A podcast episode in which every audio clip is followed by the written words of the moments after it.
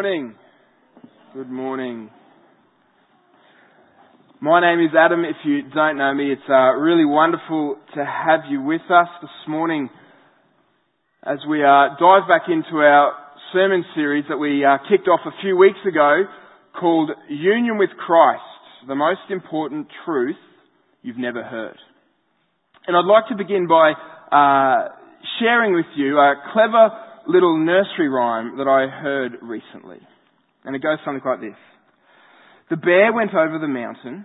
The bear went over the mountain. The bear went over the mountain to see what he could see. And all that he could see, and all that he could see, was the other side of the mountain. The other side of the mountain, the other side of the mountain was all that he could see. Now, I don't think that this is what the writer of the nursery rhyme had in mind when they wrote it, but this little nursery rhyme actually illustrates for us a profound truth. See, so many of us, we spend our lives climbing some sort of mountain. We spend our time and our energy and our resources working towards, striving towards some kind of peak. Now, of course, uh, for us, it's, we have many different kinds of peaks that we're working towards. For some of us, it's career. We're striving towards some kind of position or title or prestige in our career. For others of us, it's family. We have this vision of what our family could be or should be, and we're always striving and working towards that end. Others of us, it's money. We're, we're driven to build our bank balance, to build our portfolio, to, to build our superannuation. We spend all of our time and energy towards that end. Others of us, it's possessions. We work and strive towards always having the best and the latest and the newest. There are all of these different peaks that we're working towards and striving towards.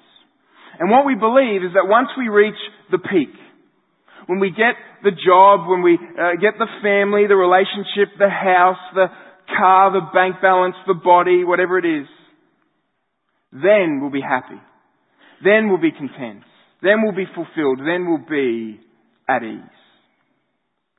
But the truth is, it usually turns out for us like the bear in the nursery rhyme.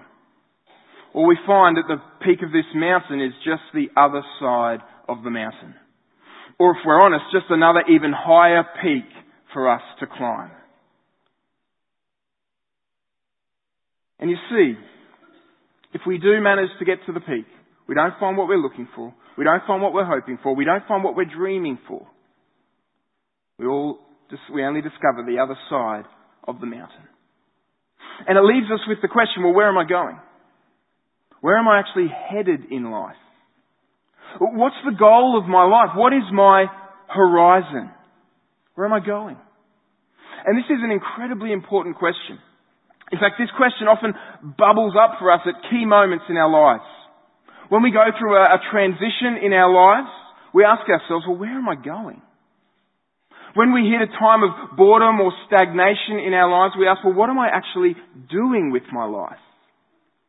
Or when we go through times of suffering, we can even ask ourselves, well, what is all of this even for?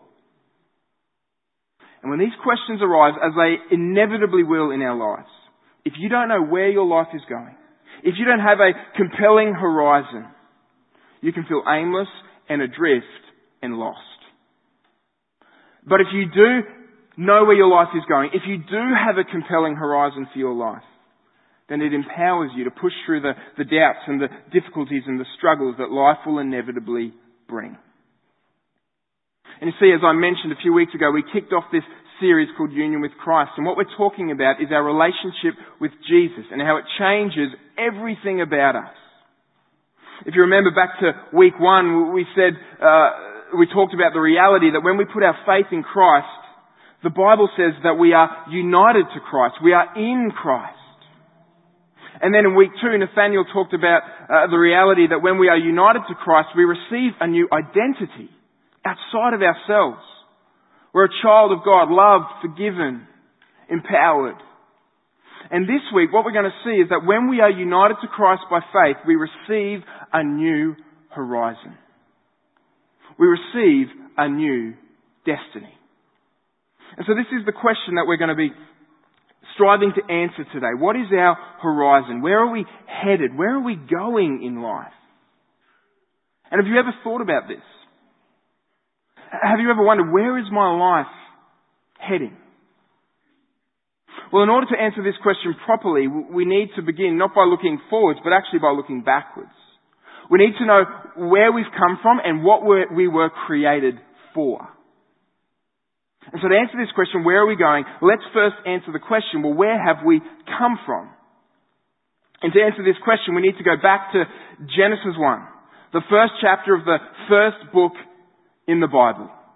And this is what we read in Genesis chapter 1 verse 27. So God created mankind in His own image. In the image of God, He created them. Male and female, He created them. Now what we're told in this short but profound verse is that we, men and women, have been created in the image of God. Now usually when you hear this explained, it'll be explained in terms of our ability to reason, our ability to create, our ability to exercise authority. Those things that kind of distinguish us from the animals. Our conscience, our, our desire for community. All of those different things. And it is those things. But what did the original writer have in mind when he wrote this phrase? How did the original audience understand this phrase when they heard it? Well, in the ancient context, the term image of God was a very familiar one. But it was used in regards to the king and nobody else. The king was seen to be God's representative on earth.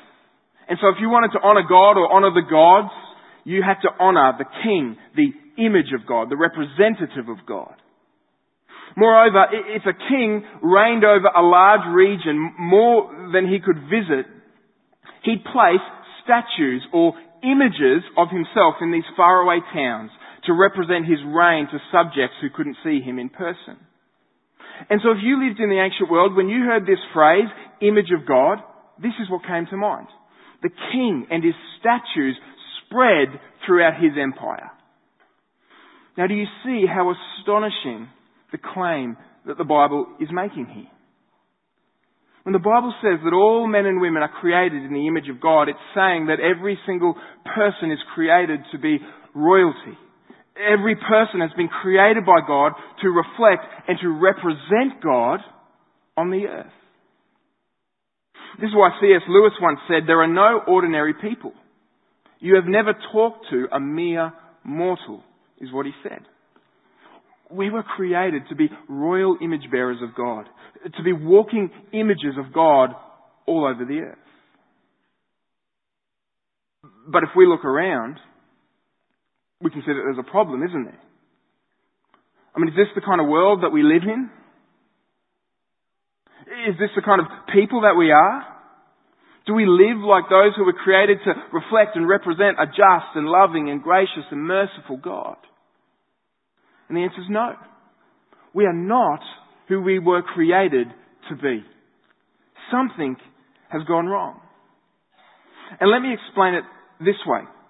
On the screen is a picture of the Pietà. Now, the Pietà is the only sculpture that Michelangelo ever signed, ever put his signature on. Now, it's a statue of Mary holding her crucified son, the Lord Jesus. Now the statue was installed in 1500 in St. Uh, Peter's Basilica in Rome. And it remained there, mostly undisturbed until 1972, when a vandal broke past security and repeatedly smashed it with a hammer. Don't know why. It resulted in um, Mary's left arm being shattered. It resulted in severe damage to her nose, her veil, and her left eye. And this artistic treasure became a marred masterpiece in need of restoration. And over the next year, a team of experts gathered up all of the different shards and slivers of damaged marble and they painstakingly pieced the Pietà back together. And I tell you this because this is our story as well. Our spiritual enemy has entered into our world and savagely attacked God's masterpiece. It's left us damaged and defaced. Now the image of God in us has not been completely lost or completely erased, but it's been damaged, it's been disfigured. But of course our enemy is not only external to us, it's also internal within us. And the Bible calls this internal enemy sin. It's a short word that it uses for a really big problem. Now sin can be defined in a number of different ways. It can be defined as uh, breaking God's law, missing the mark. It can be defined as rebellion against God, failing to worship God as we ought to. It can be disordered love. It's loving other things more than we love God. It's idolatry. It's building an identity on God, on things other than God. But sin is also a degenerative, dehumanizing force. Sin defaces the image of God in us and keeps us from flourishing. Let me give you an example. The Bible repeatedly warns us against and about the sin of greed and the sin of the love of money. Now why? Well, God doesn't do this just because God hates money and wants us to be poor. Now the Bible warns us against the sin of greed because God knows that greed diminishes our lives. Greed diminishes our humanity. Think about it. It makes us selfish. It makes us fearful.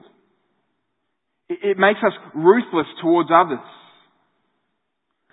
But generosity enhances our lives. It enhances our humanity. It makes us more loving, more open to others, more joyful. So my point is that sin is not just about us breaking God's law. Sin also breaks us. Sin damages and defaces the image of God in us. It chips away at the beauty of who God created us to be. And we could talk about so many different areas of our lives. But you see, between the evil outside of us and the sin within us, we are like the Pietà. We are marred masterpieces in need of restoration. The glorious image of God in us needs to be restored. And this helps us to answer the question that we asked at the start, which is where are we going? What's our horizon? Where is our life headed? And the answer is, our horizon is the image of God being restored in us. The image of God being restored in us. We are being put back together like the Pietà. We're being restored into the people that God created us to be. Now maybe you're wondering, well, what does that actually mean? I mean, what does that really look like? What's this image look like that we're being restored into? Well, Colossians chapter 1 in the New Testament says this about Jesus. It says that He is the image of the invisible God. In other words, Jesus reveals to us what an unmarred image of God looks like. Jesus shows us who we were intended and created to be. I love what Peter Kreeft, the philosopher, says. He, he says, We are half men. He is perfect man. We are inhuman humans. He is perfect humanity. We are alienated from ourselves. He is perfectly himself. I love this last line. He is more us than we are. You see, we often say this, don't we? We say, well, I'm only human. And we mean that in regards to our weakness and our foibles and our, and our failings. But actually, what it means to be truly human is glorious. It means to be like Jesus. Do you want to know what a true human being is supposed to look like? Look at Jesus. When he walked on this earth, he loved God with all of his heart, soul, mind, and strength. He obeyed his Father. He submitted himself to his will. And he loved others to the point of laying down his life for them. Jesus shows us what it means to be fully and truly human. Jesus is our horizon. Now you might be thinking, well great, just be like Jesus. Thanks. No problems. I'll get on to that. I mean, this kind of sounds like an impossible horizon, doesn't it? This sounds like uh, an impossible mountain for us to climb. And you know what? It would be if it were not for union with Christ.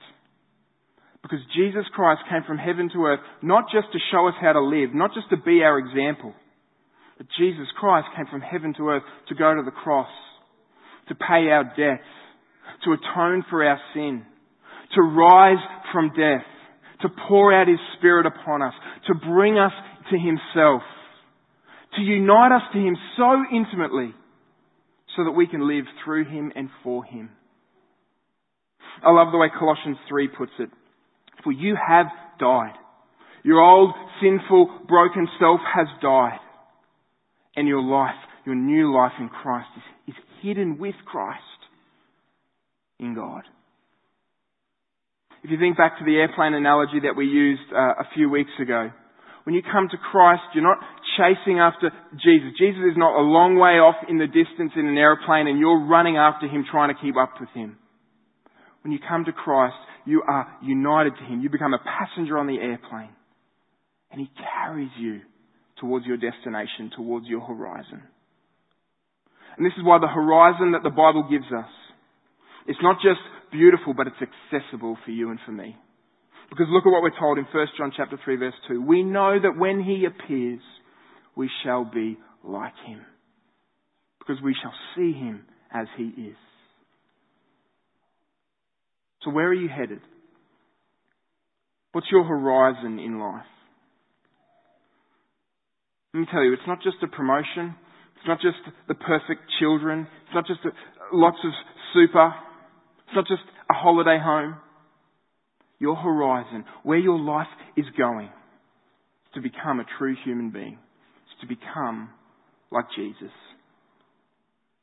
Now let me tell you what this doesn't mean. This doesn't mean that your unique self, that your individual personality and particularity is obliterated. God's goal for His people is, is unity, not uniformity. Heaven will not be a bunch of people who walk and talk and act and, and live in exactly the same way. We retain our individuality, our personality. In fact, look what Ephesians chapter 2 verse 10 says. It says, for we are his workmanship.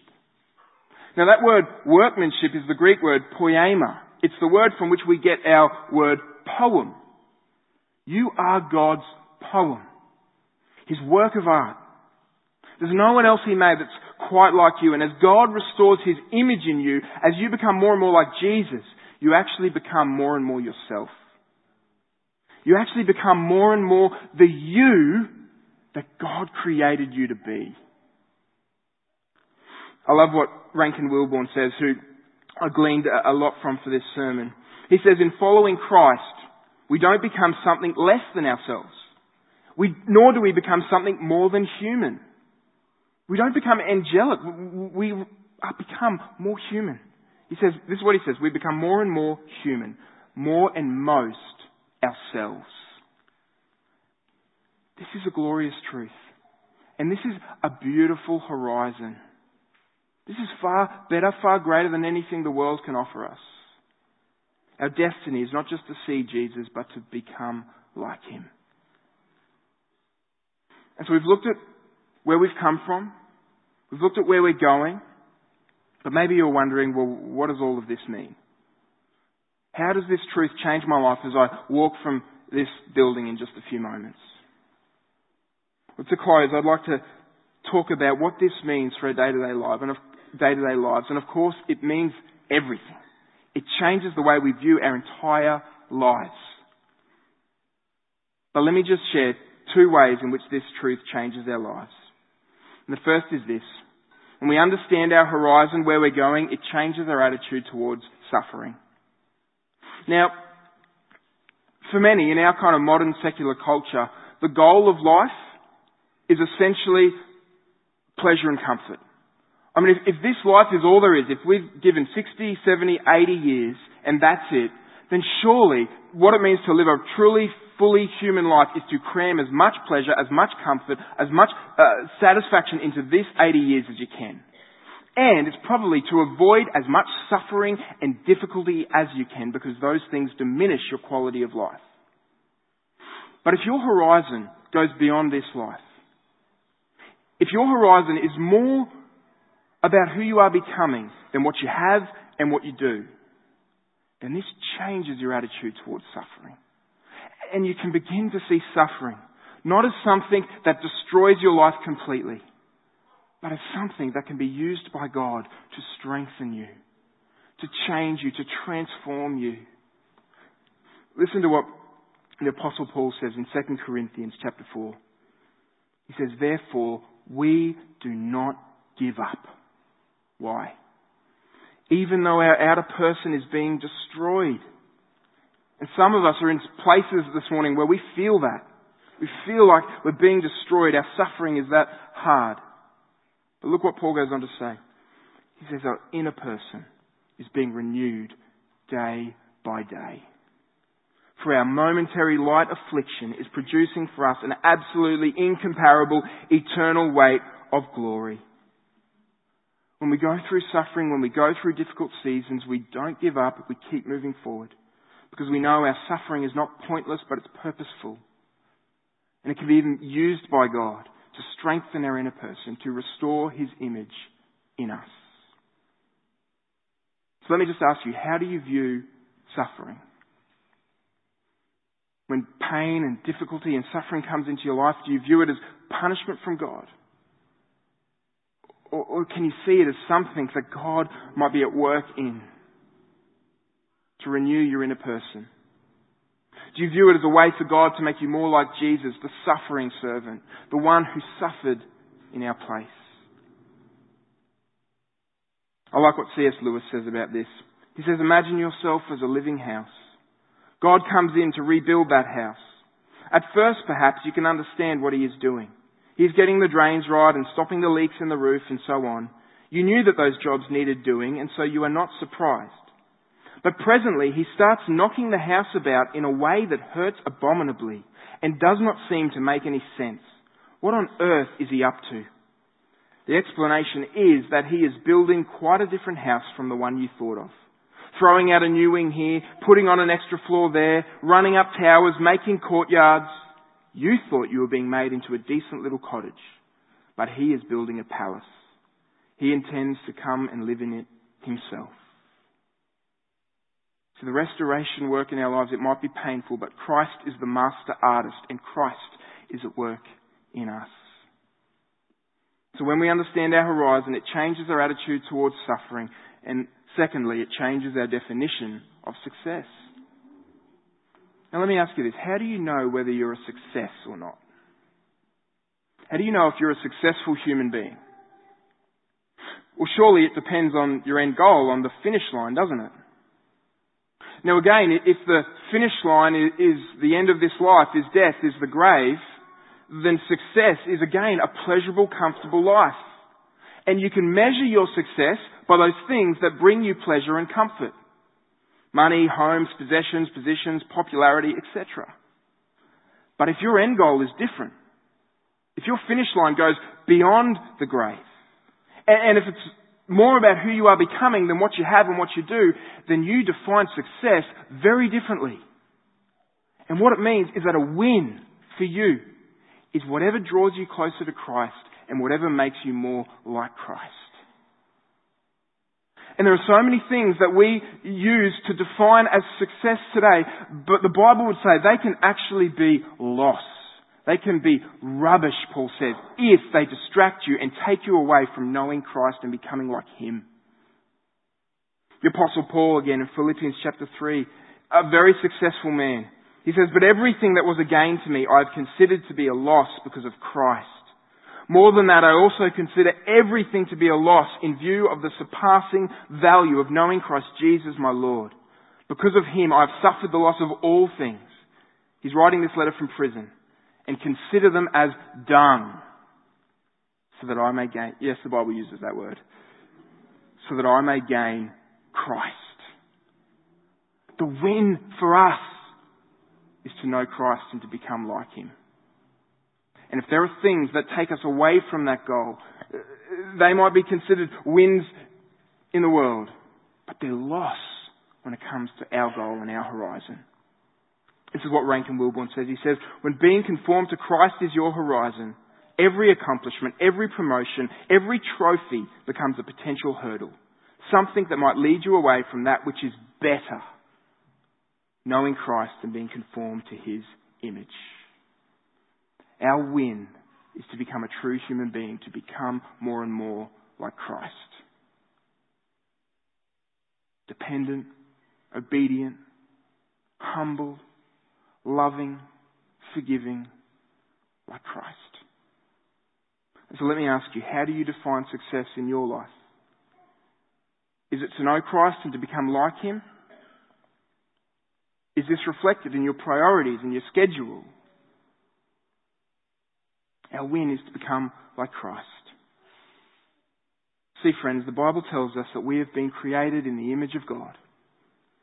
But this image has been marred and disfigured by sin. So our horizon, our goal, is to have the image of God restored in us. And we see what this image looks like in the life of Christ. And I, I don't know about you, but this is a beautifully compelling horizon that can propel us forward through all that life holds for us. That can propel us up the mountain. Not the mountain of career and success and money, but the mountain of knowing God. And in fact, this is the vision that we're given in Revelation 21 at the end of the Bible. Where John writes and he says, And he carried me away in the Spirit to a mountain great and high, and showed me the holy city, Jerusalem, coming down out of heaven from God. It shone with the glory of God, and its brilliance was like that of a very precious jewel, like a jasper, clear as crystal. See, this is our horizon. God Himself dwelling with us, and us being the people that God created us to be. And this horizon keeps us moving forward, keeps us moving upwards, keeps us climbing the mountain because we know that when we get to the top, we won't find it empty. We won't just find the other side of the mountain, but God Himself will be waiting for us. Let me pray.